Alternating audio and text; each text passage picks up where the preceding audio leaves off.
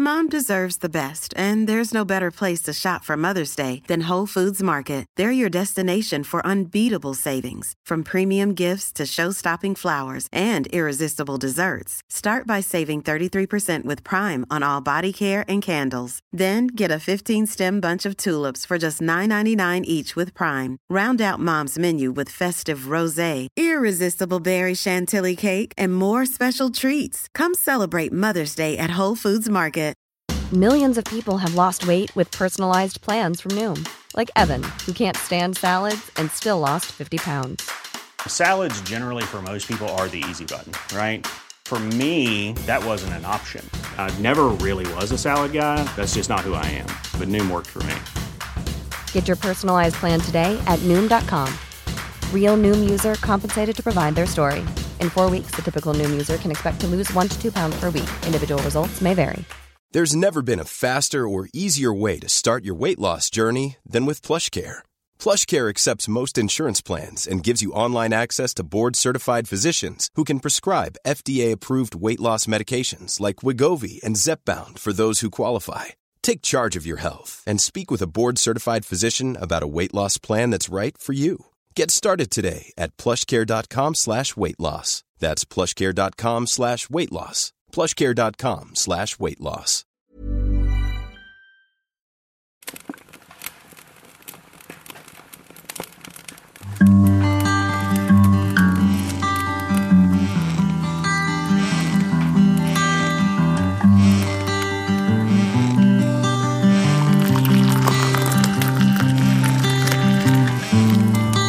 آماده ای قصه‌مون رو شروع کنیم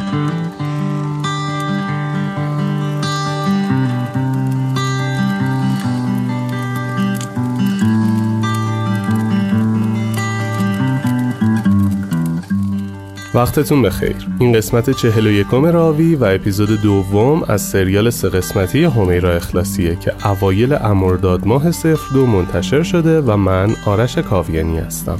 توی پادکست راوی من قصه تعریف می‌کنم. قصه زندگی آدمایی که یک چالشی توی زندگیشون باعث شده قصه زندگیشون شنیدنی تر بشه. قصه هایی که درس هاشون تلنگرهایی بهمون می‌زنن تا بهتر زندگی کنیم. اپیزود جدید ما رو می‌تونید از همه اپلیکیشن های پادگیر مثل Apple Podcast، Castbox و Google Podcast بشنوید. خیلی ممنونم که ما رو به دوستاتون معرفی می‌کنید. اینجوری داریم هم صحبت و هم فکرای بیشتری پیدا می‌کنیم و دوستامون بیشتر میشن. ما یه کمپینی راه انداختیم که توش ازتون یه درخواست کوچولو داریم و پایان اپیزود در موردش صحبت می‌کنیم. اگه کسی رو می‌شناسید که به نظرتون جای قصهش تو پادکست راوی خالیه یا تو اینستاگرام بهمون بگید یا ایمیل بزنید و به همون معرفیشون کنید تا روایتگر قصهشون باشیم. هشدار! این قصه به خاطر اتفاقات و مسائلی که توش مطرح میشه از نظر من مناسب کودکان نیست. حتی یه جاهاییش مناسب بزرگسالا هم نیست که از قبل اعلام می‌کنیم. خلاصه حواستون باشه. اگه اپیزود قبلی رو گوش نکردید بدونید که این قصه سریالیه و باید از اپیزود اول شروع کنید و بیاید جلو. برای اینکه بهتر قصه رو متوجه بشید ازتون می‌خوام این اپیزود رو پاز کنید برید اپیزود قبل رو گوش کنید و بعد بیایید سراغ این اپیزود و بعدش هم برید سراغ اپیزود سوم. توی اپیزود اول از بچگی همیرا گفتیم اینکه چقدر شیطون بود و چه رابطه عمیق صمیمانه‌ای با حیوانات داشت. اومدیم جلوتر از حرکتاش تو مدرسه گفتیم و رسیدیم به اولین دفعه‌ای که با فروختن سیدی کمک جمع کرد برای خرید دمپایی. بعدش رسیدیم به کهریزک رفتن و اینکه کلا جاهایی رو برای وقت گذروندن انتخاب می‌کرد که هیچکس به فکرش هم نمی‌رسید. جلوتر در مورد غذا دادن و کمک کردن به کارتون خوابا گفتیم و در نهایت رسیدیم به اینکه دم دانشگاه افتاد تو جوب دوستاش کمکش کردن و رسوندنش بیمارستان و اونجا دکتر یه تشخیصی داد که همیرا رو خیلی ترسوند خیلی خوب. بریم به ادامه قصهمون برسیم.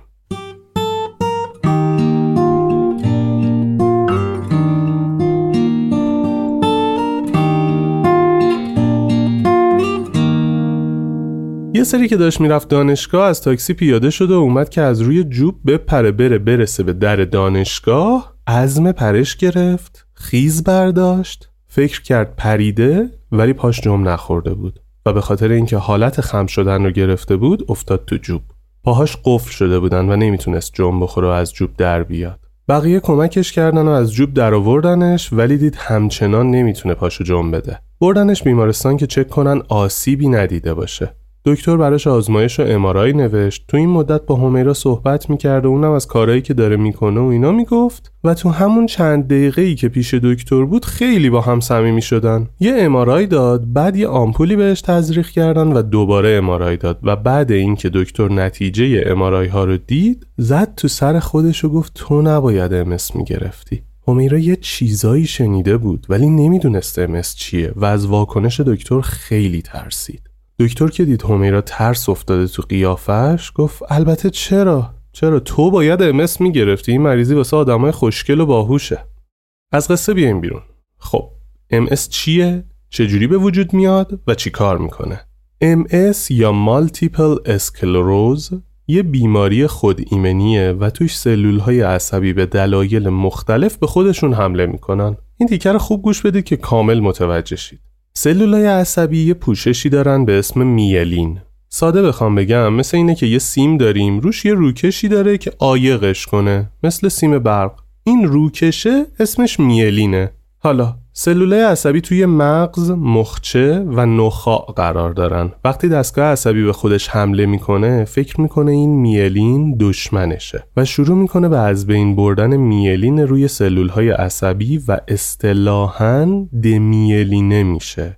مثل اینکه روکش روی سیم برق رو از بین ببریم. اون سلول عصبی که دمیلینه میشه و یه جورایی دیگه روکش نداره رو اصطلاحاً بهش میگن پلاک. اگه شخصی مبتلا به MS باشه از طریق امارای می‌تونن متوجه بشن که چند تا پلاک توی دستگاه عصبی مرکزیش وجود داره و هرچی تعداد این پلاک ها بیشتر بشه نشون از رشد بیشتر بیماری تو بدن هست. حالا یه نکته ای اینکه چجوری پزشکا می‌تونن از بین 86 میلیارد سلول عصبی ما ببینن چند تا سلول پلاک شدن هم به نظرم خیلی جذابه و از فواید علمه. تو امارای یه ماده به بدن تزریق میشه به اسم ماده حاجب. وقتی این ماده توی رگ تزریق میشه به سرعت به همه جای بدن می‌رسه و پلاک ها این ماده حاجب رو به خودشون جذب می‌کنن. و توی امارای اون قسمت هایی که ماده حاجب رو جذب کرده به شکل یک لکه سفید دیده میشه و اینجوری می‌تونن تعدادش رو بشمارن. بسته به اینکه این پلاک ها کجای دستگاه عصبی؟ مثل مغز یا نخا یا مخچه باشن علائمی که توی بدن بروز پیدا می‌کنن متفاوته که بحث تخصصی و ما باش کاری نداریم. خوشبختانه برای کنترل و جلوگیری از پیشرفت بیماری MS راه های زیادی مثل تزریق یا دریافت دارو به صورت خوراکی وجود داره. که تا حد بسیار زیادی جلوی بروز علائم جدید رو می‌گیره و بیماری رو در فاز خاموش می‌بره و مصرف مداوم داروها این شرایط رو حفظ می‌کنه. بعد اینکه بیماری تو فاز خاموش میره کم کم به کمک داروها و اینکه بدن شروع می‌کنه به بازسازی خودش میلین روی سلول های عصبی دوباره تشکیل میشه و پلاکمون ترمیم میشه و به اصطلاح میگن که اون پلاک خاموش شده روش های درمان خیلی زیادی وجود داره و هر روز داره این روش ها بهبود پیدا می‌کنه و آسونتر میشه پروسه درمان. و اگه بدن کسی با یه روش واکنش نشون بده روش های دیگه ای هم هست که جایگزین بشه و خدا رو شکر به واسطه پیشرفت علم این بیماری تقریبا تحت کنترله. روشی که اون زمان دکتر حمیرا برش انتخاب کرد تزریق دارو و طب سوزنی بود. هر بار که می‌رفت برای درمان 117 تا سوزن از نوک پا تا پشت گوش روی بدنش فرو و در نهایت هم بهشون برق وصل می‌کردن. MS ممکنه به دلایل مختلفی تو بدن افراد به وجود بیاد اما مشخصا چیزهایی که تشدیدش می‌کنه کمبود ویتامین D، چاقی، افسردگی، استرس، lifestyle بدون ورزش و رژیم غذایی غلطه. حمیرا یکی از بزرگای سندروم مسئولیت پذیری بود و بابت همه چی حرص می‌خورد و به خودش فشار می آورد. اما یه نکته مثبتی که حمیرا داشت این بود که تو طول مدت درمان مریضیشو قبول نکرد. یعنی باور داشت که این مریضی یه مهمونیه که اومده و بره و موندنی نیست. می‌دونست به خاطر فشار مسئولیت هایی که رو دوشش بوده و اینکه خیلی سخت می‌گرفته همه چیز رو این مریضی توش بروز پیدا کرده. حمیرا دردا و مشکلات خاص خودشو داشت. حس کرد هیچ کس درکش نمی‌کنه. یه بار که رفته بود کهریزک برای سر زدن به سالمندا پرسنل اونجا که فهمیدن حمیرا ام اس داره بهش گفتن بیا ما یه بخش ام اس هم داریم یه سر به اونجا هم بزن شاید اینکه آدمایی رو ببینی که حال خودتو دارن یه مقدار آرومت کنه و این پیشنهاد دوایی بود رو زخم همیرا حس می‌کرد آدمای دیگه درکش نمی‌کنن اما بخش ام اس کهریزک بخشی بود که واقعا می‌تونست همدردای خودش رو پیدا کنه. بخش بزرگی از پروسه درمان MS اینه که فرد روی روان خودش کار کنه. ذهن خداگاه و ناخداگاهش رو بشناسه و با آگاهی به حس و چیزایی که درونش میگذره استرس و استراب و حسهایی که اعصابش رو درگیر می‌کنه رو کنترل و خونسا کنه. حضور تو بخش MS کهریزک زمینه ای شد برای اینکه بتونه این کارا رو انجام بده از نظر همیرا بخش MS کهریزک با همه جای دنیا فرق داره تو این بخش پروفسور، پزشک، شاعر، نویسنده، مترجم، معمار، جوون، مسن و خلاصه یک گلچینی از همه طرز فکرها و دیدها وجود داره که معمولا همین افراد آدمای عمیقی هستن. بخش MS جایی بود که آدماش همه کتابایی که حمیرا خونده بود رو خونده بودن. تازه یه عالمه کتاب خونده بودن که حمیرا حتی اسمش هم نشنیده بود. جایی بود که وقتی حمیرا شروع می‌کرد از موضوعات مختلف حرف می‌زد می‌فهمید که هیچ چی بلد نیست. بخش ام اس کهریزک یه دانشگاه جدید بود براش. دانشگاهی بود از جنس تجربه و از جنس درس های زندگی. حمیرا دیگه وقتی می‌رفت کهریزک اکثرا تو بخش ام اس بود و همون کارهای قبل رو انجام می‌داد. می‌خوند باهاشون حرف می‌زد براشون از بیرون کهریزک می‌گفت در مورد بیماریش اطلاعات می‌گرفت و وقتش رو اینجوری میگذروند. ببین اولا که تو امس راه دادن خیلی سخته. واقعا بخش محافظت شده یه چون به خاطر قرصایی که میدن برای اینکه ایمنی تو بیارن پایین که بدنت به خودت حمله نکنه گلولای سفید تو ضعیف می‌کنن که به بدنت حمله نکنه. برای همین هر آدمی به یاد بره تو بخش مهمه. پس بخش عمومی نیست. من از 16 سالگی رفتم کهرزک ولی می‌رفتم تو درگاهی برای پیرمردا میخوندم پیرزنا میخوندم نابیناها آلزایمریا. دیگه بهت بگم جوونایی که معلولیت دارن ولی ام اس نمی‌رفتم. چون اصلا بخش شناخته شده ای نیست. یه کاری کردن متروکه بمونه. بعد از اینکه فهمیدم ام اس هم رفتم بخش ام اس. بیماری اونا انقدر پیشرفت کرده که اونا دیگه توانایی حرکت ندارن. یه سریشون خیلی خوش صحبت بودن. مثلا یه آقایی بود تنها شاعر ایرانی که به زبان ارمنی شعر می‌گفت. استاد دانشگاه بود.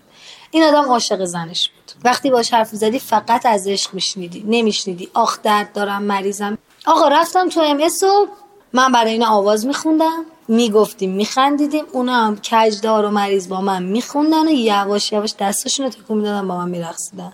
تا اینکه فهمیدم چای ماسالا می‌تونه برای اینا هم خوب باشه همونطور که برای من خوبه. براشون دمنوش درست می‌کنم چای ماسالا درست می‌کنم چیزای مختلف میبردم توی آسایشگاه میچرخوندم. یکی از اون آدمایی که تو اون آسایشگاه به شدت موجود مغروری بود امو مجید بود. اولین باری که امو مجید رو دیدم رفتم تو سلام علیک مثلا خیلی بگم بخندم زیاد محلم نداد. محلم نداد و ازش پرسیدم حالتون چطوره؟ خوبین؟ بچهتون کجا؟ نه گفت مگه مثلا به شما ربطی داره؟ بچه پیش مادرشه دیگه. بعد بغلیش تخت بغلیش گفت میره ولش کن اخلاق نداره. برای همین تا الان نیومدی تو این اتاق. بغلیش با ویلچر می‌تونست توی دور بزنه توی آسایشگاه. ولی اینا فقط رو تختن خلاصه که این برگشت به من گفت چجوری اسم تو همیراست؟ بابات عاشق بوده یا از همیرا خوشش میمده چی بوده؟ گفتم که نمی‌دونم. شاید عاشق بوده شایدم دیگه نذاشت شایدم قچه خلاصه که یواش یواش گذشت. با غرور کامل. من انقدر ازش میترسیدم که اصلا روم نمی‌شد حرف بزنم. چند وقت گذشت و اما مجید یواش یواش شروع کرد حرف زدن. حرف زدنش هم کجا شروع شد؟ از آوازایی که من برای اما مجید میخوندم. می‌رفتم دم در اتاق که باشه ارتباط برقرار کنم آواز میخوندم و اما مجید می‌گفت بیا تو بخون.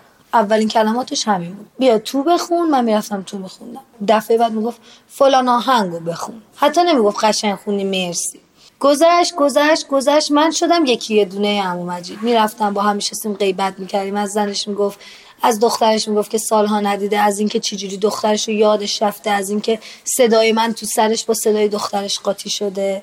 می‌گفت دلتنگی مثل یه دست مثل قطع عضو میمونه انگار دست نداری پا نداری چشمات نمی‌بینه. یواش یواش بهش عادت می‌کنی ولی دردش همیشه حس می‌کنی. میگو همیشه لذت لحظات لذت ببر. یه جوری لذت ببر که هر چقدر از اون بگذره تو بازم اون لذت تو یادت بمونه. اما مجید آرشیتکت بود. که توی آلمان زندگی می‌کرد و بدون اینکه به خانوادش خبر بده قاچاقی میره خارج از کشور و اونجا امس می‌گیره. یه زن آلمانی گرفته بود و یه بچه دورگی به اسم پارمیدا. همس که میشه خانمش ازش طلاق می‌گیره و دیگه مجبور میشه که برگرده. بر که میگرده ایران می‌بینه پدر مادرش مردن و وقتی که بیماریش خیلی عد می‌کنه خواهرش میادش می‌ذاره کهریزک و دیگه هفت سال هشت ساله که اونجاست. جلوی همین گفت امیرا دختر منه. مثلا میگه تو که هستی یعنی صدای منه که همون مجید به زور با اون بدن فلجش برمیگردونه. بدنش جون نداره ولی وقتی من میام سلام میدم اون مجید به زور سرشو برمیگرده.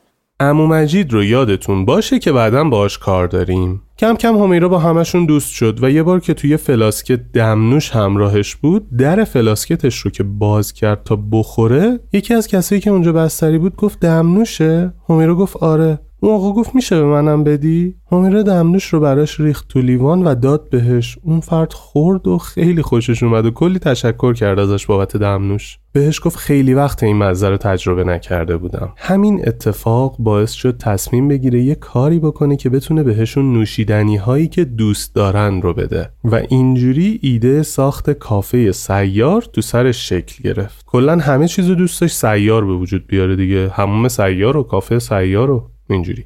از اون ماه یه بخشی از حقوقش رو برای اینکه کافه سیار بسازه در نظر گرفت. یه ترالی گرفت از اینایی که تو رستوران ها روش غذا می‌برن میارن. یه دستگاه قهوه ساز یه دستگاه آب جوش با یه سراحی گذاشت رو طبقه بالای ترالی و تو هر اتاقی که می‌رفت این سراحی رو می‌زد تو برق و سیستمش رو به راه مینداخت طبقه پایین ترالی هم لیوان و دمنوش های مختلف و قهوه و آب میوه و بقیه چیزایی بود که می‌شد باهاش نوشیدنی های گرم و سرد به آدمو بده. منو نوشیدنیش در حد یه ترالی سیار تمام و کمال بود.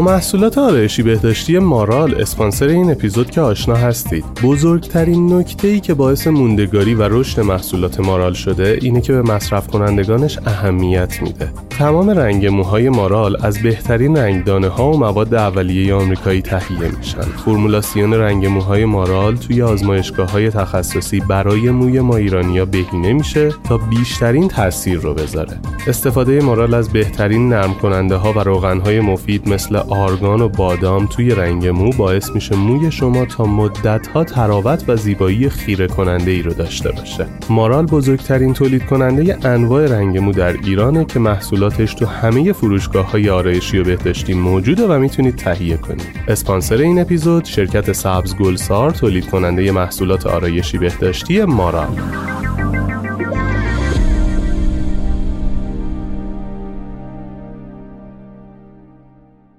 شروع کرد رفتن تو اتاقای مختلف و اوایل تو هر اتاقی که می‌رفت بستری شده ها چیزی نمیخوردن یا تک و توک اگه میخوردن به همیرا پول می‌دادن بابتش. چون اونجا بستری بودن خیلیاشون پول پیش خودشون نداشتن که بدن. بعد که همیرا پول رو نمی‌گرفت و می‌گفت این نوشیدنی ها پولی نیست یه سری قبول می‌کردن و میخوردن. یه بار یکی بهش گفت اگه پولی نیست خب چرا این کارو می‌کنی؟ ما در ازای نوشیدنی ها باید چیکار کنیم همیرا هم گفت هیچی یه لبخند بیاد رو لباتون من خوشحال میشم. همین صحبت باعث شد یه منو درست کنه که توش بابت هر چیزی که از کافه می‌خواستن بگیرن باید یه رفتار قشنگ و خلاقانه انجام می‌دادن. منوش اینجوری بود که یه لیوان چایی یه لبخند. قهوه یه جوک. دمنوش بابونه یه شعر. دمنوش بهلیمو یه خاطره خندهدار. و این منو ادامه داشت. با این کار همیرا یه انرژی تازه‌ای بین کسایی که تو اون بخش بستری بودن پخش کرد. روحیهشون بهتر شده بود، برخوردشون با هم بهتر بود و بیشتر تو اتاق همدیگه می‌رفتن و شادتر شده بودن و خیلی هم همیرا رو دوست داشتن. من می‌رفتم کهریزک خب جوون بودم به خودم می‌رسیدم دامنه گلگلی میفروشتم به خاطر اینکه اونا حالشون خوب بشه. و کلا هم توی حالا مثلا تا یکی دو سال پیش کلا شلوار دوست نداشتم. دلم میخواستش زنونگی کنم دلم می‌خواست گوگولی باشه همه چی. می‌رفتم کهریزک و خب کهریزک گیر می‌داد دیگه. می‌گفت تو به خودت رسیدی اومدی. و اینا مثلا مجردن اینجا براشون مشکل پیش میاد. دخترمون دلشون می‌خواد این تو باشن نمیشه.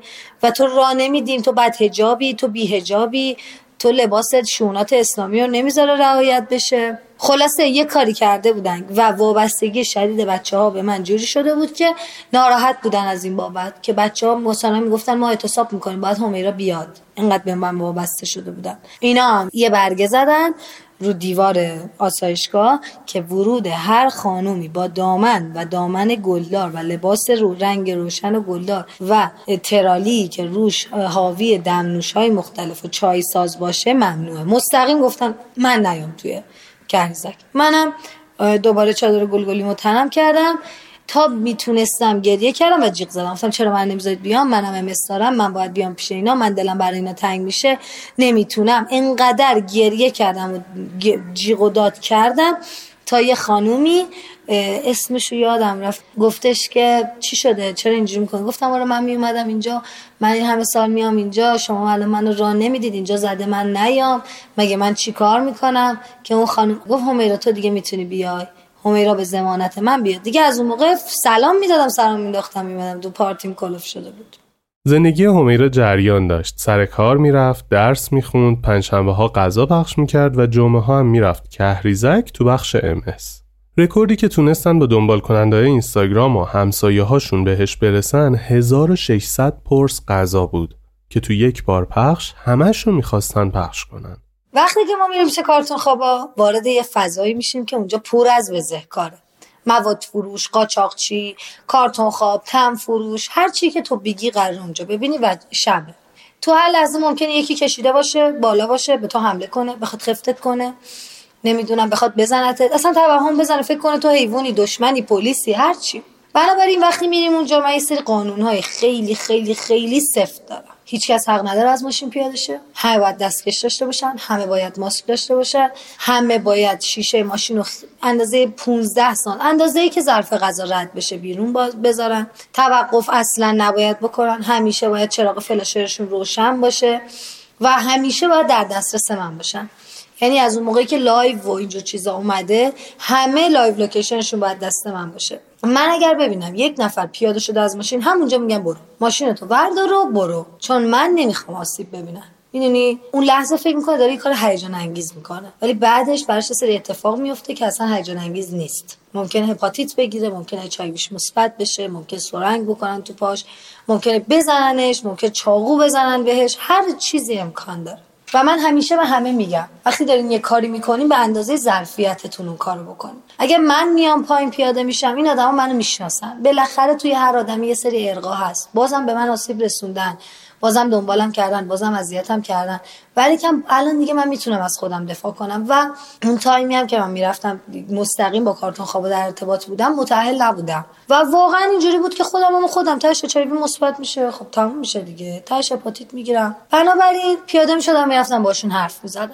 یه سری از بچه دلشون می‌خواستین تعامل داشته باشن ولی دیگه خب من نمی‌تونستم بذارم چون مسئولیتشون 100 درصد با من بود. یه روزی تو همین روزایی که ما با 8 تا ماشین رفته بودیم پیش کارتون خوابا.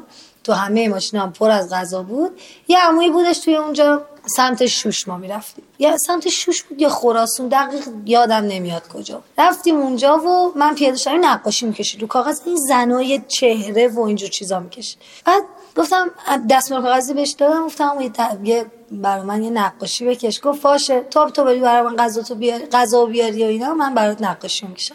غذا رو بردم نشستم بغلش این داشت نقاشی می‌کشید. گفت همیرا این ماشینا باهات اومدن اینقدر زیادن؟ برای چیه گفتم همون همشون توش غذاه می‌خوایم کل منطقه رو غذا بدیم این دفعه.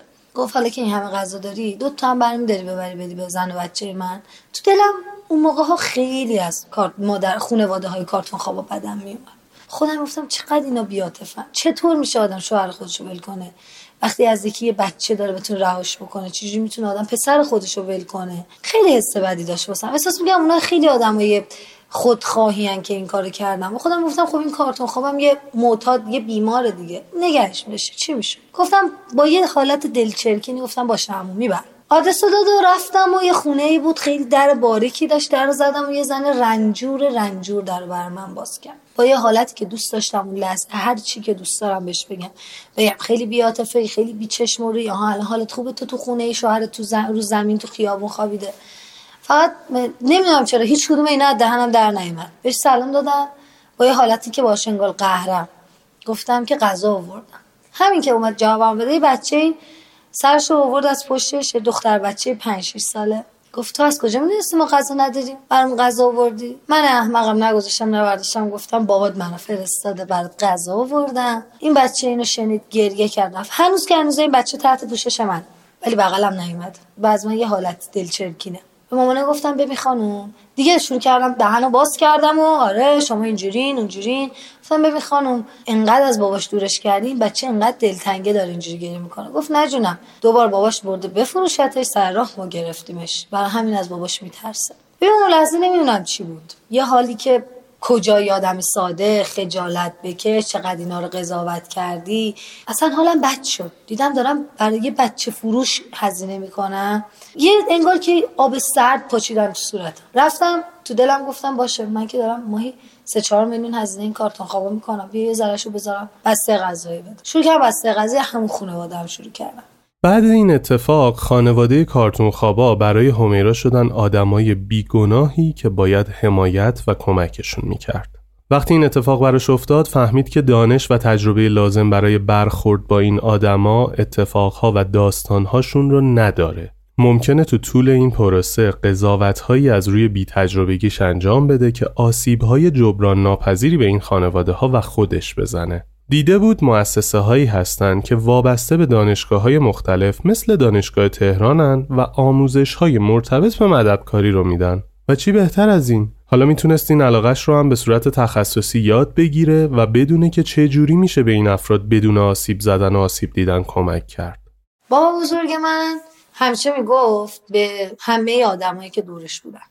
موقعی که بچه بود میگفتش که اول از فامیل خودت شروع کن اگر نداره بهش بده. بعد به همسایت بعد به غریبه. می‌گفت اگه همه آدم اینو رعایت کنن دیگه هیچ گرسنه تو این دنیا نیست. منم همین کار کردم. اول فامیل شروع کردم بعد همسایه بعد به غریبه کمک کردم. توی خیلی های مختلف که توی ایران هست به مادرای سرپرست که همسرشون اسمش تو شناسنامه‌شون کمک نمیشه چون مطلقه محسوب نمیشن. خیلی وقتا باید برن با عز و جز با سری کلاورداری مثلا میگه شاره میاد تو اون خونه میره. میگه بیا طلاق منو بده ما بتونیم بریم یه وام بگیریم. سوری. طلاق میدم. سیغه می‌کنم میرم وام؟ شوهر کارتون خواب بیرونه. نیست بیاد اینو طلاق بده. اینم نداره بره وکیل بگیره طلاقشو بگیره یا به هر حالت دیگه هزینه کنه. همجوری مونده. و کسی نمیاد کمکش کنه. بهش میگن تو شوهر داری. و این خیلی بده. همینها ریز ریز باعث میشه که تنفروشی ایجاد بشه. گدایی ایجاد بشه. این طرف نمی‌تونه آبرومند بره از جاهایی که اومدن درست شدن ساخته شدن که بتونن به نیازمندا کمک کنن. روش بهشون بده کار بهشون بده آموزش بهشون بده. راهنمایی بکنن مجبور میشه به تنفروشی کنه. دیگه ارزم به خدمتت گدایی کنه. و این خیلی شیوه غلطیه به نظر من و باید اصلاح بشه. و یه خواهشی که دارم از همه دقیقا همینه. از اینکه از اگر کسی تو خانوادهتون نیازمنده اینکه شناخته نشید اصلا نیاز شناخته بشید بهش کمک کن به همسایه هاتون دقت کنید. وقتی شما همسایه رو بگیرین دیگه نیاز من غریبه بیام نگران همسایه شما باشم.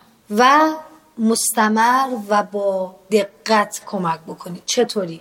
وقتی شما مستمر کمک می‌کنی می‌تونی آموزش هم کنارش داشته باشی می‌تونی نجات هم عملیات نجات هم براش داشته باشی. یعنی شما وقتی به یه بچه کار هر هفته کمک می‌کنی مثلا بهش میگی من هر هفته برای تو یه مداد می‌گیرم برای تو مثلا می‌خوای ببرمت کراس می‌خوای این کار برات بکنم می‌خوای اون کار تو یک کودک رو وقتی مستمر پیگیری می‌کنی می‌تونی بهش کمک کنی و علاوه بر اینکه آموزش بهش بدی پرورش بهش بدی کمک کنی غذا بخور خانواده‌شو بشناسی. وقتی شما میرید توی طول ماه 100 تا کارتون مثلا کودک کار که جای دیگه پراکندن همینجوری غیر هدفمند کمک می‌کنید هیچ تأثیری ندارید. عین مسکنید و فراموش میشه کافیه که هدفمند کمک کنید به کارتون خواب کمک می‌کنی به 5 تا کارتون خواب در نظر بگی. تو به مرور که بهش باهاشون میری جلو یه دینی رو گردنشون میندازی اونا کم کم با تو ارتباط برقرار می‌کنن. دوست دارن که مثل تو موفق باشن موفقیت تو رو می‌بینن خوشحالن از اینکه یه آدم سالم باشون دوسته و کم کم می‌تونی بهشون کمک کنی تا بتونن ترک بکنن. وقتی شما با از مادر سرپرست خانواده در ارتباطی و متمرکز داری یک یا دو یا حالا پنج تا نسبت به بودجه مالی کمک می‌کنی؟ کم کم این زن با آشنا میشه قدرت های تو رو می‌گیره دوست داره که همراه تو باشه تو می‌تونی قدرتش رو شناسایی کنی تواناییش رو شناسایی کنی بهش کمک بکنی یه کاری رو بهش بدی و تو می‌تونی اون وقت یک بنیان یک خانواده رو کامل بکنی. یعنی یک خانواده رو از کسافت نجات بدی. واقعیتش همینه. از تنفروشی از درس نخوندن از ترک تحصیل از ازدواج اجباری بچه هاشون و هر چیز دیگه فقط کافی هدفمند کمک کنی. و یه چیز مهم دیگه این که تا یه نیازمند جلوتونه تا مثلا یه کسی که می‌دونید مشکل داره کنارتونه دست نکنید تو جیبتون پول در بیارید بهش بدید یه اصطلاح قدیم بود می‌گفت ماهی گیری یاد بره ماهی رو دستش نده. شما گدا درست می‌کنید با پول دادن. پولی که براش زحمتی کشیده نشده وقتی دست ما میاد همون قدم مسخره و ناچیز از دست ما میره.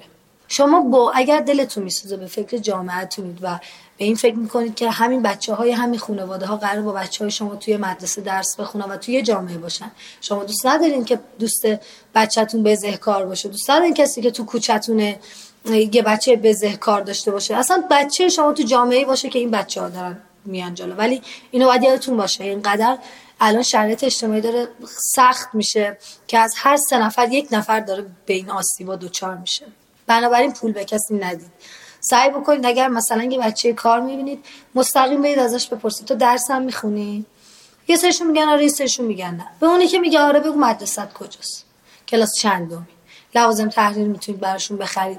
برید به خونه هاشون سر برید به یه خونه سر بزنید. یعنی بگید که من می‌خوام یه کار خیر بکنم یه کار خوب بکنم که هیچ کدوم اینا نه. به محیط به جامعه هم کمک بکنم. یه بچه کار رو می‌خوام توی یک ماه ساپورت کنم ببینم چه شکلیه. شما فقط کافی هفته 20 دقیقه برای این بچه وقت بذار. میفرستینش آموزش اگه ورزش رو ششه بشه میفرستیدش ورزش. پول آب معدنی روزانهتونه به نظر من. پول بهشون ندین. سعی کنید که در آموزششون بیشتر تلاش بکنید تا سیر کردنشون غذا از یه جایی بالاخره به دست میاد. آدمایی مثل من هستن که برسن به خوراکشون برسن. و وقتی هم می‌بینید که نمی‌تونید یه شرایطی رو درست بکنید به اندازه پیمونتون برید جلو. یعنی من همیره همیشه به همه میگم به اندازه پیمونت خوبی کن. وقتی بیشتر از اون باشه دیگه نمی‌تونی آدم خوبی باشی بعد از یه مدتی. خسته میشی می‌ذاری کنار. چه بهتر که کم خوب باشی ولی همیشه خوب باشی. و برید به های مثل من معرفیشون کنید به کسایی مثل من معرفیشون کنید تا ما بتونیم من بهشون کمک کنیم. وقتی تصمیم گرفت به زنان سرپرست خانوار کمک کنه توی اینستاگرامش اعلام کرد. همیرا احتیاج داشت آدمایی رو پیدا کنه که بتونن کنارش باشن و تو خرید و توزیع بسته های غذایی همراهیش کنن. اما بیشتر آدما خانواده هایی رو معرفی می‌کردن که نیاز به کمک داشتن. و این جریان معرفی خارج از فضای مجازی هم ادامه داشت. همسایه ها تا تو کوچه میدیدنش بهش کسایی که نیازمند بودن رو معرفی می‌کردن. صبح که پا می‌شد می‌خواست بره سر کار یا دانشگاه می‌دید تو حیات خونه چند تا نامه افتاده. برمی داشت می‌خوند. می‌دید یه سری روشون نمی‌شده رو در رو بشن باهاش. خودشون نامه نوشته بودن. یا از طرف یه ناشناس یه خانواده معرفی شده بود یا موردهای اینطوری و بالاخره یه جوری اعلام کرده بودن که یه خانواده نیازمند هست. تو تایم خالیش وقت میذاشت اول از همه این موردها رو با هم مقایسه می‌کرد. بعد می‌دید کدوم یکی از این افراد بیشتر بهشون می‌خوره نیازمند واقعی باشن. براش چند تا چیز مهم بود. گدا نباشن کارشون تلکه کردن و ادا در آوردن نباشه. کمکی که بهشون میشه رو خرج مواد و چرت و پرت نکنن صادق باشن و یه جورایی فقیر آبرومند باشن. ببین مادرایی که تحت پوشش من هستن مادرای فقیر آبرومندن. اینا چه جوریه؟ آدمی که گداه میاد از احساسات شما سو استفاده می‌کنه. مثل بچه کار. میشه یه گل من بخری من برم خونه؟ بچه هم گرستن میشه یه چیزی به هم بدی؟ میشه می‌دونی چند وقت چای نخوردم؟ تو چشم گداها حسرت هست. دقت کنین کسایی که میان بغل میز وای میسن نگاه می‌کنن دم در یه جایی وای میسن نگاه می‌کنن. با این چشم یاد گرفتن چجوری از احساسات آدم استفاده کنن. ولی فقیری که آبرومنده و واقعا نگران دل بچهشه دست جلو کسی دراز نمی‌کنه. یعنی این تنفروش اجباری که من دیدم همه خیلی مغرور بودن. یعنی من ستایششون می‌کنم تو غرور. ولی راه بدی رو انتخاب کردم. فقیر آبرومند هیچ وقت نمیاد بگه من ندارم اینو بخورم. بعد از اینکه باهات آشنا میشه می‌بینه که تو داری بهش کمک می‌کنی می‌بینی که ازش تقاضای خاصی نداری میاد میگه بچه های من اینو احتیاج دارم اگه می‌تونی من در Ready to pop the question? The jewelers at BlueNile.com have got sparkle down to a science with beautiful lab grown diamonds worthy of your most brilliant moments. Their lab grown diamonds are independently graded and guaranteed identical to natural diamonds, and they're ready to ship to your door. Go to BlueNile.com and use promo code LISTEN to get $50 off your purchase of $500 or more. That's code LISTEN at BlueNile.com for $50 off. BlueNile.com code LISTEN. I'm Sandra, and I'm just the professional your small business was looking for. But you didn't hire me because you didn't use LinkedIn jobs. LinkedIn has professionals you can't find anywhere else, including those who aren't actively looking for a new job but might be open to the perfect role, like me. In a given month, over 70% of LinkedIn users don't visit other leading job sites. So if you're not looking on LinkedIn, you'll miss out on great candidates like Sandra. Start hiring professionals like a professional. Post your free job on linkedin.com/people today. بالش برات کاری بکنم اینو برای من OK کن ولی گدا این شکلی نیست. گدا متوقعه فقیر متوقع نیست. و اون خط نازکیه که بین این دوتاست که من و تو با ماها می‌تونیم بسازیم فقیرهای آبرومند و گداها رو. اگه تو به فقیر آبرومنده بگی بیا به من یه برای من یه خدمتی کنی در قبال کاری که می‌کنم نه نمی‌خواد. من OK ام من می‌خوام فقط به تو خدمت کنم. تو یواش یواش رو به گدا تبدیل می‌کنی. چون فکر می‌کنه که تقصیر تو بوده اون نداره. باید یادمون باشه که تقصیر ما نیست اگه کسی گرسنه است. تقصیر ما نیست اگه کسی نداره اگه مشکلات زندگیش زیاده. ما گناهی نکردیم. شکل دنیاست یکی باید داشته باشه یکی نباید داشته باشه. اون به نظر من اون جبریه که اتفاق میفته ما فقط می‌تونیم زندگی رو برای بقیه راحت تر بکنیم. می‌تونیم با این کار حال بد خودمون و کینه هایی که تو وجودمون رو کمتر بکنیم. روزای اولی که من این کار رو شروع کردم سال اول تجربه اونقدر زیاد نبود که بتونم درست تحقیق کنم. پس مجبور بودم مستقیم وارد عمل بشم. اگر یه کسی میومد می‌گفت شرایط خانواده بعد اینجوری اونجوریه. تحقیقات اولیه رو از بهسیستی می‌کردم بعدی ها رو می‌رفتم مستقیم در خونشون می‌زدم سلام سلام می‌رفتم در یخچال خونشون باز می‌کردم من خونه یه بچه دستفروشی دیدم. شب یلدا بود. این بچه نزدیک یه خیابون کامل و دنبال ماشین من دوید که تو رو خدا به من یه هندونه بده. رفتم خونه در خونه رو باز کردم. در یخچال رو باز کردم. توی یخچال کیک بود کیک یلدا. ژله یلدا شیرینی های کامل یلدا. هندونه بود انار بود. هر میوهی که تو بگی بود یخچال انقدر پر بود جا نداشت. و اون یه بچه دست بود. و خونشون هم خیلی محقر. گدایی کرده بود از این گرفته و از اون گرفته بود. ولی همون, همون روز ما هندونه ها رو برای خانواده های تحت پوشش خودم بردیم که این دو خانواده که تحت پوشش من بود هندونش رو با همسایه بغلیش که تحت پوشش من نبود. اون خانواده شوهر داشتن و شوهر مثلا معتاد و اینا هم نبود. کارگر بود. نصف کردن که هر دو با هم داشته باشن. این یک فقیریه که آبرومنده و قطعی یک نتیجه کاری داره و اونم بچه های کاریه که ما تو خیابون فکر می‌کنیم که بهشون خیلی ظلم شده باید بهشون کمک کنیم در حالی که این آدما صادق نیستن خیلی هاشون آسیب دیده هستن ولی صادق نیستن تا اون موقع تقریبا 6 7 خانواده رو پیدا کرده بود که نیازمند این بسته های غذایی و حمایت باشن و تحت پوشش قرارشون داده بود. همیرا 18 تا سهشنبه رفت مطب دکتر و علاوه بر داروی خوراکی که داشت براش تزریق انجام می‌دادن و سوزن و برق هم بهش می‌زدن.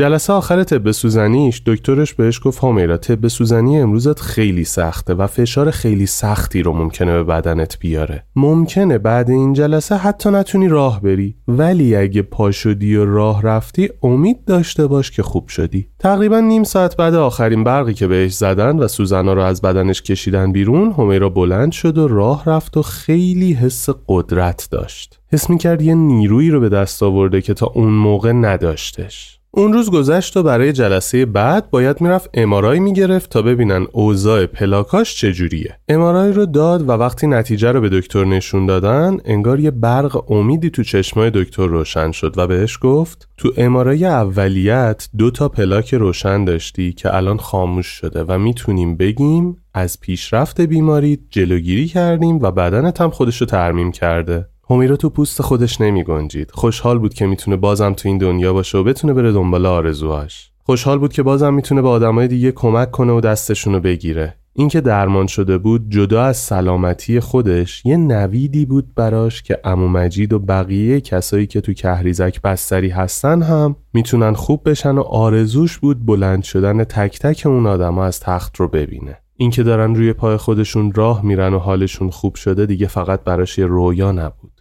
به همکاراش گفت به خانوادش گفت به کل کهریزک گفت و همه براش خوشحال بودن که تونسته جلوی رشد بیماریش رو بگیره و متوقفش کنه. بعد اینکه خوب شد اولین تصمیمش گشتن ایران بود. همیرا از بچگی دوست داشت بره کل ایران رو بگرده و سفر کنه و حالا که خوب شده بود نمی‌خواست این کار رو عقب بندازه و شروع کرد. من عاشق این بودم که ببینم خونه دوست دارم. خونه قدیمی دوست دارم آدم قدیمی دوست دارم ظرف قدیمی دوست دارم. همه چیزی که تو این دنیا قدیمی باشه رو من دوست دارم. چون احساس می‌کنم چیزهای قدیمی روح دارن. من از هر چیز وسیله های نو خوشم نمیاد. اگه وسیله نو بگیرم سریع دوست دارم ازش استفاده کنم سریع بهش جون بدم بهش شخصیت بدم. انگار که مثلا میگم در قدیمی عاشق درگاهی های قدیمی هم چون از زیر اینا کلی جنازه رد شده کلی دختر عروس شده رد شده. کلی آدم اومده خبر خوش بده کلی آدم اومده خبر بد بده. پس اون در حرمت داره بنابراین تصمیم گرفتم که برم بگردم ببینم که جاهای مختلف شهرهای مختلف رو ببینم آدمهای مختلف رو ببینم قدمت شهرها رو ببینم. تقریبا 23 سالم اینا بود. پا شدم رفتم شهرهای ایران گشتم. نرفتم طبیعت ایران رو بگردم. من شهر به شهر ایران رو بگردم. از آستارا شروع کردم تا گنبد گنبد کاووس. دونه دونه شهرها رو دیدم. با آدماش حرف زدم. پیرمرد پیرزنه که بیرون در میشینن با اونا میشستم گپ می‌زدم.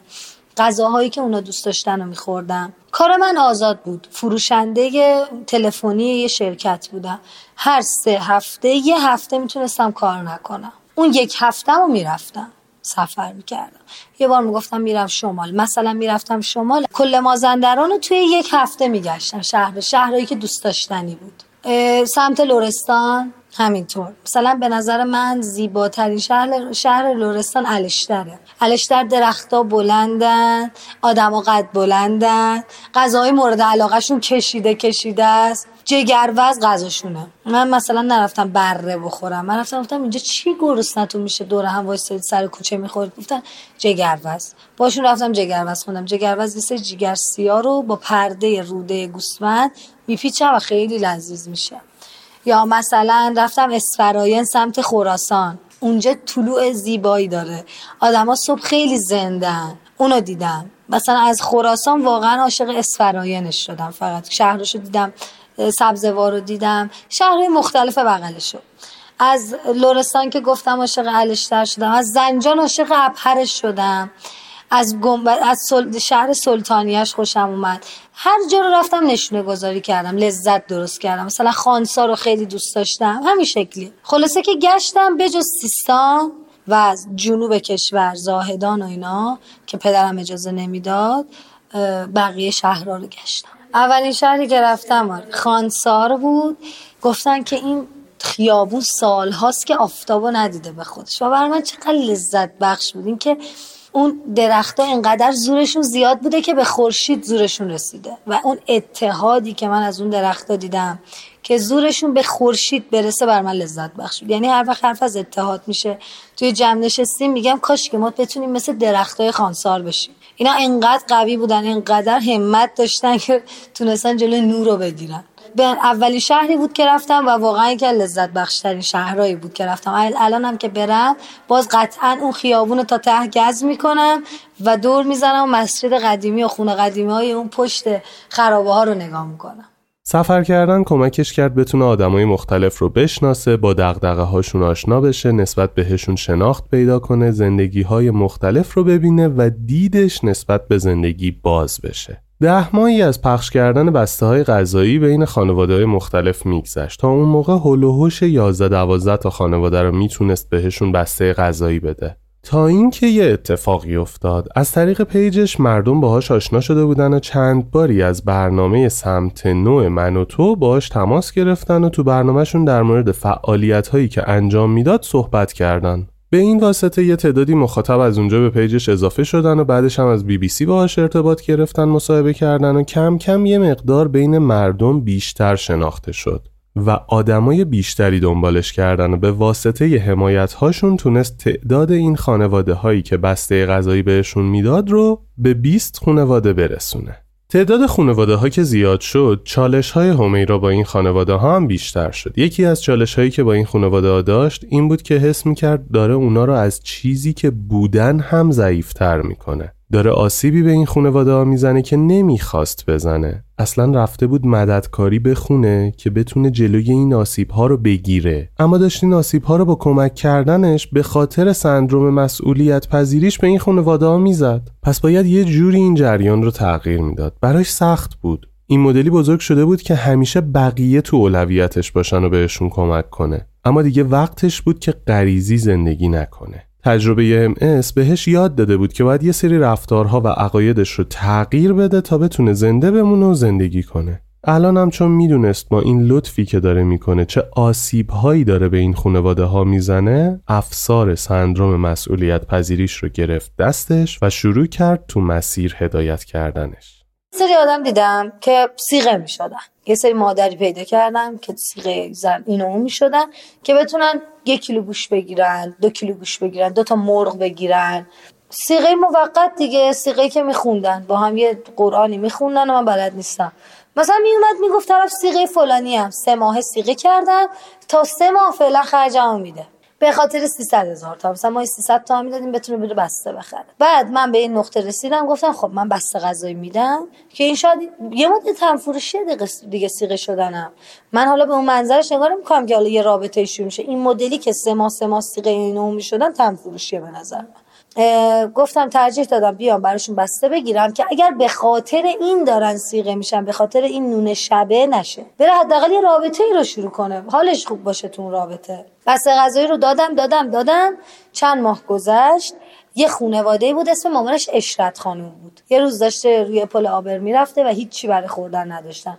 بعد یکی اینو به من معرفی کرده بود. من زنگ زدم. همون موقع که داشته قصه اینو میخورده که چرا پول ندارم من بهش گفتم خانم کجایی؟ می‌خوام بعد بسته غذایی بیارم. این اومد خونهش براش بستر بردم. سه تا دختر داشت اولین دخترش 16 سالگی به زور شوهر داده بود. شوهرش اون موقع که خونه بود. دومی یه دختر خیلی مغرور درونگرای آروم بود که همه چی رو می‌فهمید ولی یه مدلی نشون می‌داد که من هیچ چیزی نمی‌فهمم. خیلی مرموز و عجیب بود.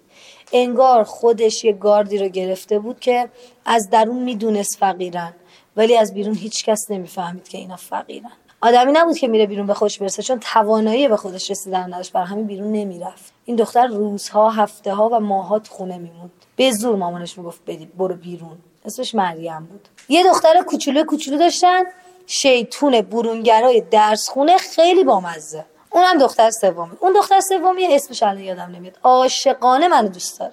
یعنی یه دونه آبجی همیرا میگه صد تا آبجی همیرا ازش برمی دو سه ماه بود که من داشتم به این اشرت خانم بسته می‌دادم. ماه آخر که یکی دو تا ماه آخر مونده بود. نه بیشتر. چهار پنج ماه بود بسته می‌دادم. آره. دو ماه آخری که می‌رفتم خونشون این دختر مریم می‌رفت تو همون میمون. اصلا بدش میومد من بسته غذایی میبردم. با من خیلی بد بود. مثلا گفتم سلام چطوری؟ مریم خوبی؟ ممنونم. شما خوبین؟ بعد می‌رفت. بعد دختر کوچیکه با ذوق میومد بسته رو وا می‌کرد اشرت خانم با ذوق میومد ببینه توش چیه.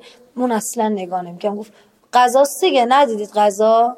بعد این یکی از پلانا بود که دیدم دارم غرور مخاطبم میشکنم و مریم چهار ماه دیگه دیگه گدا میشه. یه داره یاد می‌گیره تازه. هنوز اون فشار و اون غروره تو وجودش یه ذره دیگه بگذره اینم گدا میشه. یا یه سری خانواده های دیگه هم زنگ می‌زدن می‌گفتن بستمونو نمیاریم ما. معدود بودن ها بین خانواده ها یعنی مثلا چل تا خانواده دارم سه تاشون جوریه یا شاید از صمیمیت زیادشونه یا شاید آدم گرسنه میشه. حق بچهش من بچم گرسنه بشه یه روز همسرم نباشه و راهی برای سیر کردنش رو قطعی تن فروشی می‌کنم. یعنی من نمی‌ذارم بچم گرسنه بمونه. به مامانم هم گفتم به بابا. یعنی گفتم یه روز شما نباشید من بچه داشته باشم بچم گرسنه باشه من تن فروشی می‌کنم. اینا آمادگیشو داشته باشید کامل بعد نگید تو نگفتی. بچه اصلا یه چیز دیگه است تو زندگی آدم. یعنی ایشالله که گرسنگی بچه برای هیچ کس پیش نیاد چون من دیدم چه دردی مادرها می‌کشن. یعنی طرف کلیاشو فروخته بچه‌شو سیر کنه. طرف نمی‌دونم تاندون پاشو فروخته بچه‌شو سیر کنه. دیگه رحم اجاره رحمشو اجاره داده. رحم اجاره ای بوده. تخمکشو فروخته بچه‌شو سیر کرد. اینا غمایی که من دیدم و من می‌دونم من هم مثل اون مادر رو برای بچم همه جونم می‌ذارم. بنابراین حس کردم که دارم گدا درست می‌کنم. من اصلا می‌خواستم گدا نباشن که اومدم بسته دادم که دستشون جلو کسی دراز نکنن الان خودم شدم اون اون حاکمه شدم.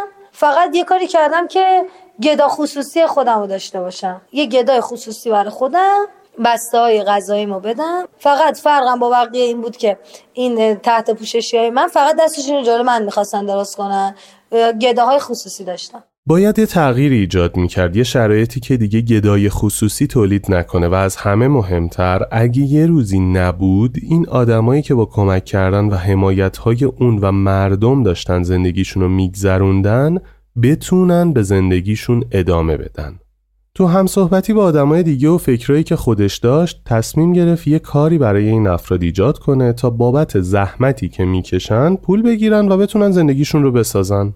اینجوری اعتماد به نفسشون بالاتر می‌رفت سرگرم می‌شدن و اگه مشکلی هم برای همیرا به وجود میومد می‌تونستن به زندگیشون ادامه بدن. اما خب ایجاد کردن کار برای این آدما خیلی عادی نبود. باید یه کاری پیدا می کرد که به تمرکز زیادی احتیاج نداشته باشه. مادرها بلد باشن اون کار را انجام بدن و خیلی نیاز به آموزش هم نداشته باشه. جدا از اینها این کار باید جوری می بود که با دفتر دستک و حساب کتاب خیلی سر و کار نداشته باشه و تمرکزش روی های مادرانه و زنان خاندار باشه. اولین چیزی که به نظرش رسید کاری بود که به پخت و پز مربوط باشه. چون هم همشون کار خونه کردن و پخت و پز براشون خیلی سخت نیست هم تمرکز زیادی نمی‌خواست که اگه یه موقع حواسشون پرت بشه آسیب های جدی به خودشون بزنن. حالا چرا؟ چون این مادرها خیلی عجیب بودن. نه از نظر ظاهری ها از نظر فکری. و وقتی تجربهشون رو نگاه می‌کنی می‌بینی حقم دارن. مثلا یه بار توی جشنی بودن همیرا دید یکی از مادرها داره دیوار رو نگاه می‌کنه و دست می‌زنه بدون اینکه حواسش باشه تو اون جمع چه خبره و چرا دست می‌زنن.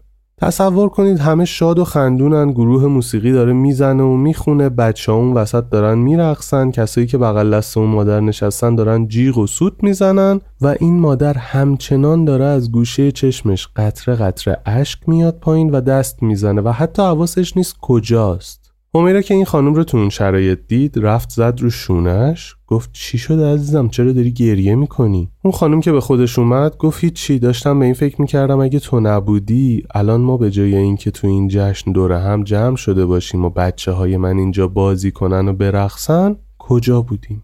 با اینجور آدمایی طرف بود. آدمایی که ممکن بود برن تو فکر و بیرون آوردنشون بجز با یه گفتگوی خارجی ممکن نباشه.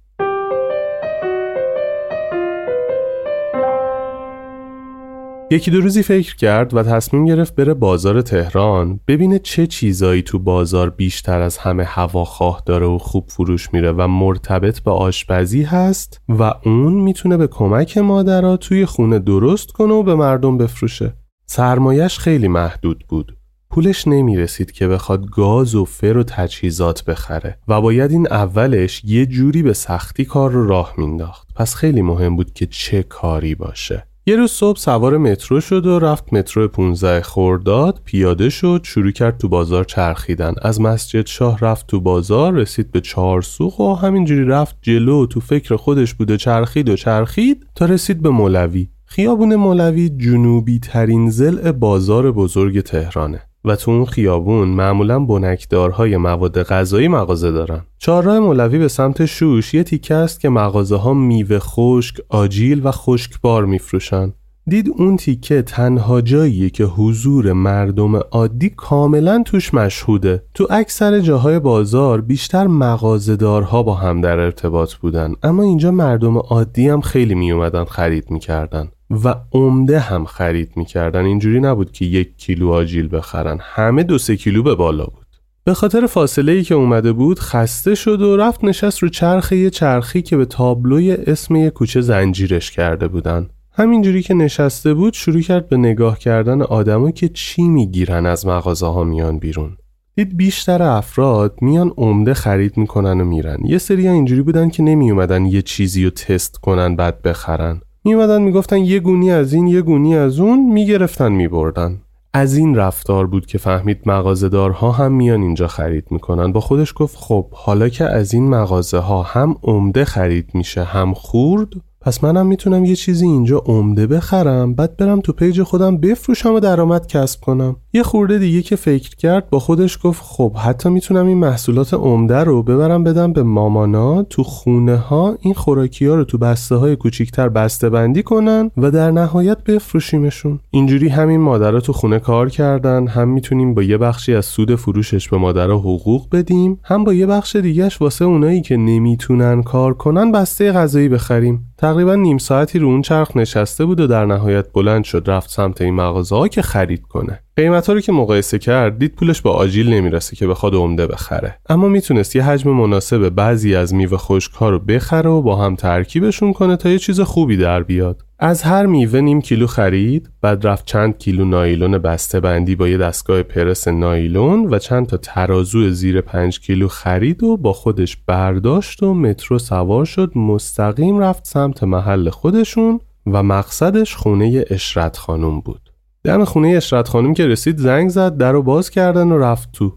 اشرت خانم همون خانومیه که دختر دومش مریم وقتی همیرا می‌رفت خونشون می‌رفت تو هموم که همیرا رو نبینه. همیرا اشرت خانم رو دید و بهش گفت بیا اینا رو بسته بندی کنیم می‌خوایم بفروشیمشون. همیرا بدون توجه به اشرت خانم که بخواد بگه کجا پهن کنیم وسایل همون جایی که بود نشست و بساتش رو پهن کرد. اشرت خانم با دختر کوچیکش نشستن و همیرا داشت براشون توضیح می‌داد که این میوه ها رو باید ترکیب کنید بریزید تو این کیسه ها وزن کنید بعد پرس کنید و بذارید کنار. در حال توضیح دادن بود و کار با ترازو رو به اشرت خانم توضیح می‌داد ولی اون خوب متوجه نمی‌شد که یهو مریم از تو همون اومد بیرون گفت آبجی من ریاضیم خوبه کار با وزنه رو هم بلدم می‌تونم دقیق وزن کنم. همیره که یه حس شعفی تو وجودش داشت از اینکه این شرایط رو داره تغییر میده به مریم گفت خب بیا بهشون کمک کن. شروع کردن تو سه وزن 100 250 و 500 گرمی میوه ها رو بسته بندی کردن. اولین بسته که زد ازش عکس گرفت و گذاشت تو اینستاگرامش و نوشت با هر بسته ای که می‌خرید یک کالا به بسته غذایی یه خونواده اضافه می‌کنید.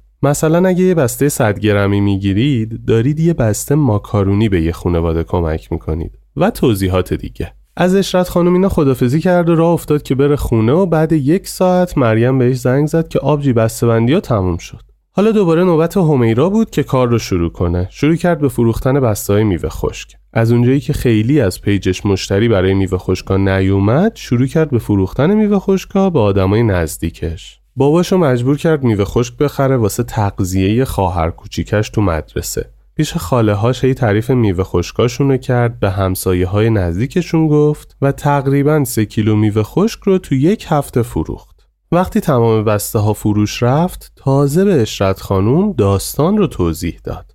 اونا نمی‌دونستن که تو چه جریانی هستن و همیرا چه خوابی براشون دیده و فکر می‌کردن دارن به همیرا کمک می‌کنن و وقتی فهمیدن این کاری بوده که همیرا براشون در نظر گرفته انجام بدن ذوق کرده بودن و خیلی خوشحال بودن و این جریان تازه یک شروع بود. همیرا خرپشته یه ساختمون چهار طبقه روبروی خونهشون رو با ده میلیون پول پیش و ماهی یک میلیون اجاره کرایه کرد و اونجا رو کرد کارگاه. از خونهشون یه اجاق گاز فردار برد و به کل محلم گفت که وسایل آشپزی نیاز داره که بتونه کارگاه آشپزیشون رو را بندازه. همه یه محلم هر چیز اضافه ای تو خونه داشتن رو می آوردن میذاشتن اونجا که کارشون زودتر را بیافته نمی‌دونم تجربهش کردید یا نه. همراهی و همدلی که تو این محله های قدیمی و سنتی هست رو هیچ جایی نمی‌تونید تجربه کنید. کافی همسایا بفهمن مثلا شما نظری می‌خواید بدید و کمک لازم دارید. هر کاری می‌کنن که بهتون کمک کنن تا کارتون به بهترین نحو انجام بشه. من این تجربه رو تو بچگی داشتم. زمانی که خونمون سمت خیابون کومیل بود و واقعا وقتی یاد خاطرهاش میافتم که همه تو حیات جمع می‌شدن و هر کسی یه کاری می‌کرد خیلی تدایی لذت بخشیه برام.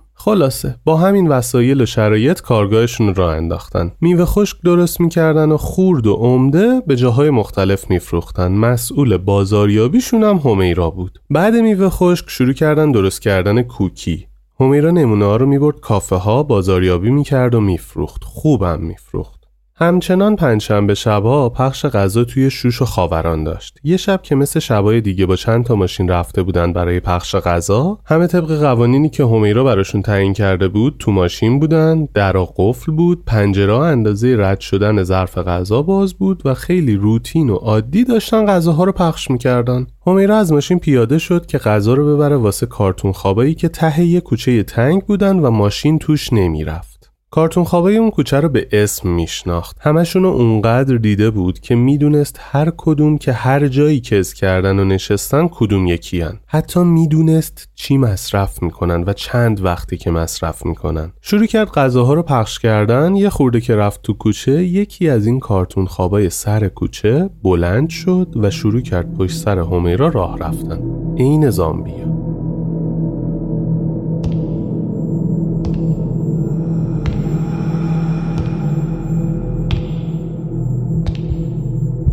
همیرا که دید رفتار اون کارتون خواب عادی نیست شروع کرد به دویدن تا شاید بیخیالش بشه.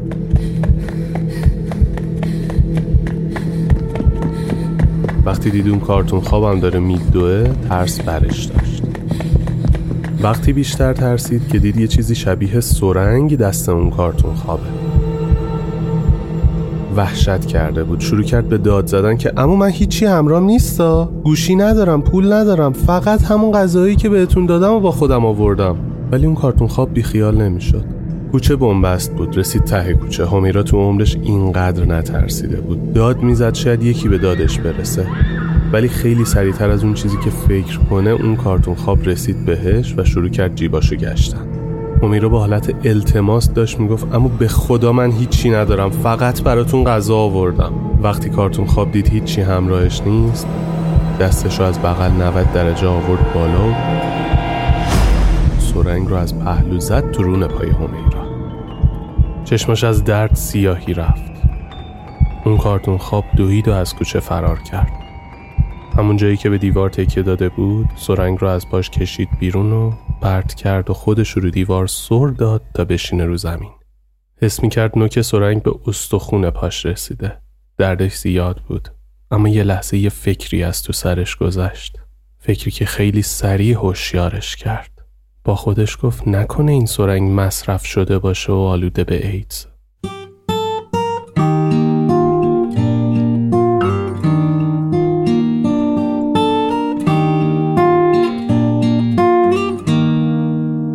رسیدیم به پایان اپیزود دوم از این قصه سه قسمتی. خوشحالم که تا اینجا همراهمون بودید و امیدوارم لذت برده باشید. اپیزود سوم روز بعد از انتشار این اپیزود منتشر میشه و برای شنیدن در دسترستونه. پیشنهاد میدم پادکست دیگه ما که اسمش راوی شوئه رو توی پادگیرهاتون پیدا کنید و subscribe کنید. از اوایل امرداد قراره به صورت منظم اپیزود جدید توش منتشر کنیم. مطمئنم محتوای ارزشمندی رو اونجا میشنوید. پس از دستش ندید. البته راوی شو به خاطر فرمت ویدیویی که داره اول نسخه ویدیوییش توی یوتیوب منتشر میشه و بعد نسخه صوتیش توی پادگیرها.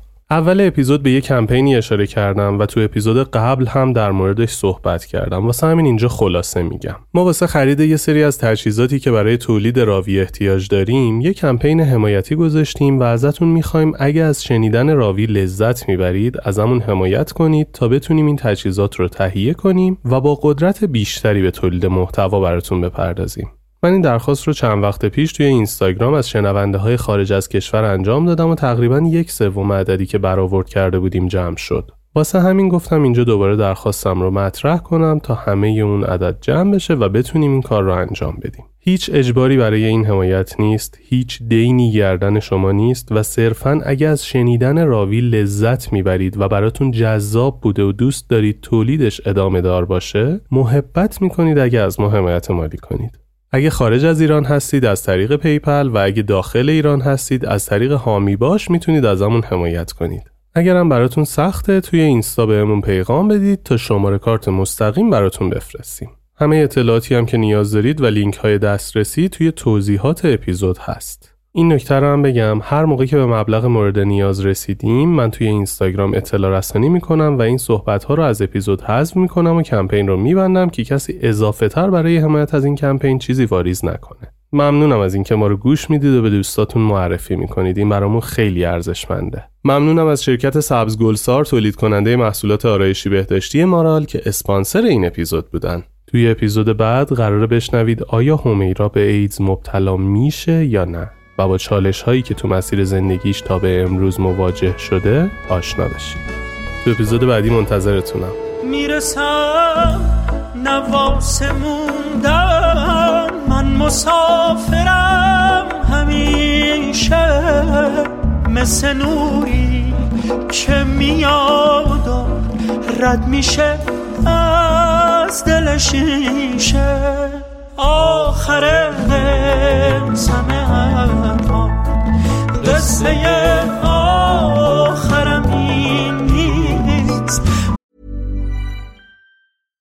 Hi, I'm Daniel, founder of Pretty Litter. Cats and cat owners deserve better than any old fashioned litter. That's why I teamed up with scientists and veterinarians to create Pretty Litter. Its innovative crystal formula has superior odor control and weighs up to 80% less than clay litter. Pretty Litter even monitors health by changing colors to help detect early signs of potential illness. It's the world's smartest kitty litter. Go to prettylitter.com and use code ACAST for 20% off your first order and a free cat toy. Terms and conditions apply. See site for details. Even when we're on a budget, we still deserve nice things. Quince is a place to scoop up stunning high end goods for 50 to 80% less than similar brands. They have buttery soft cashmere sweaters starting at $50, luxurious Italian leather bags, and so much more. Plus, Quince only works with factories that use safe, ethical, and responsible manufacturing. Get the high-end goods you'll love without the high price tag with Quince. Go to quince.com slash style for free shipping and 365-day returns. Hi, I'm Daniel, founder of Pretty Litter. Cats and cat owners deserve better than any old fashioned litter. That's why I teamed up with scientists and veterinarians to create Pretty Litter. Its innovative crystal formula has superior odor control and weighs up to 80% less than clay litter. Pretty Litter even monitors health by changing colors to help detect early signs of potential illness. It's the world's smartest kitty litter. Go to prettylitter.com and use code ACAST for 20% off your first order and a free cat toy. Terms and conditions apply. See site for details.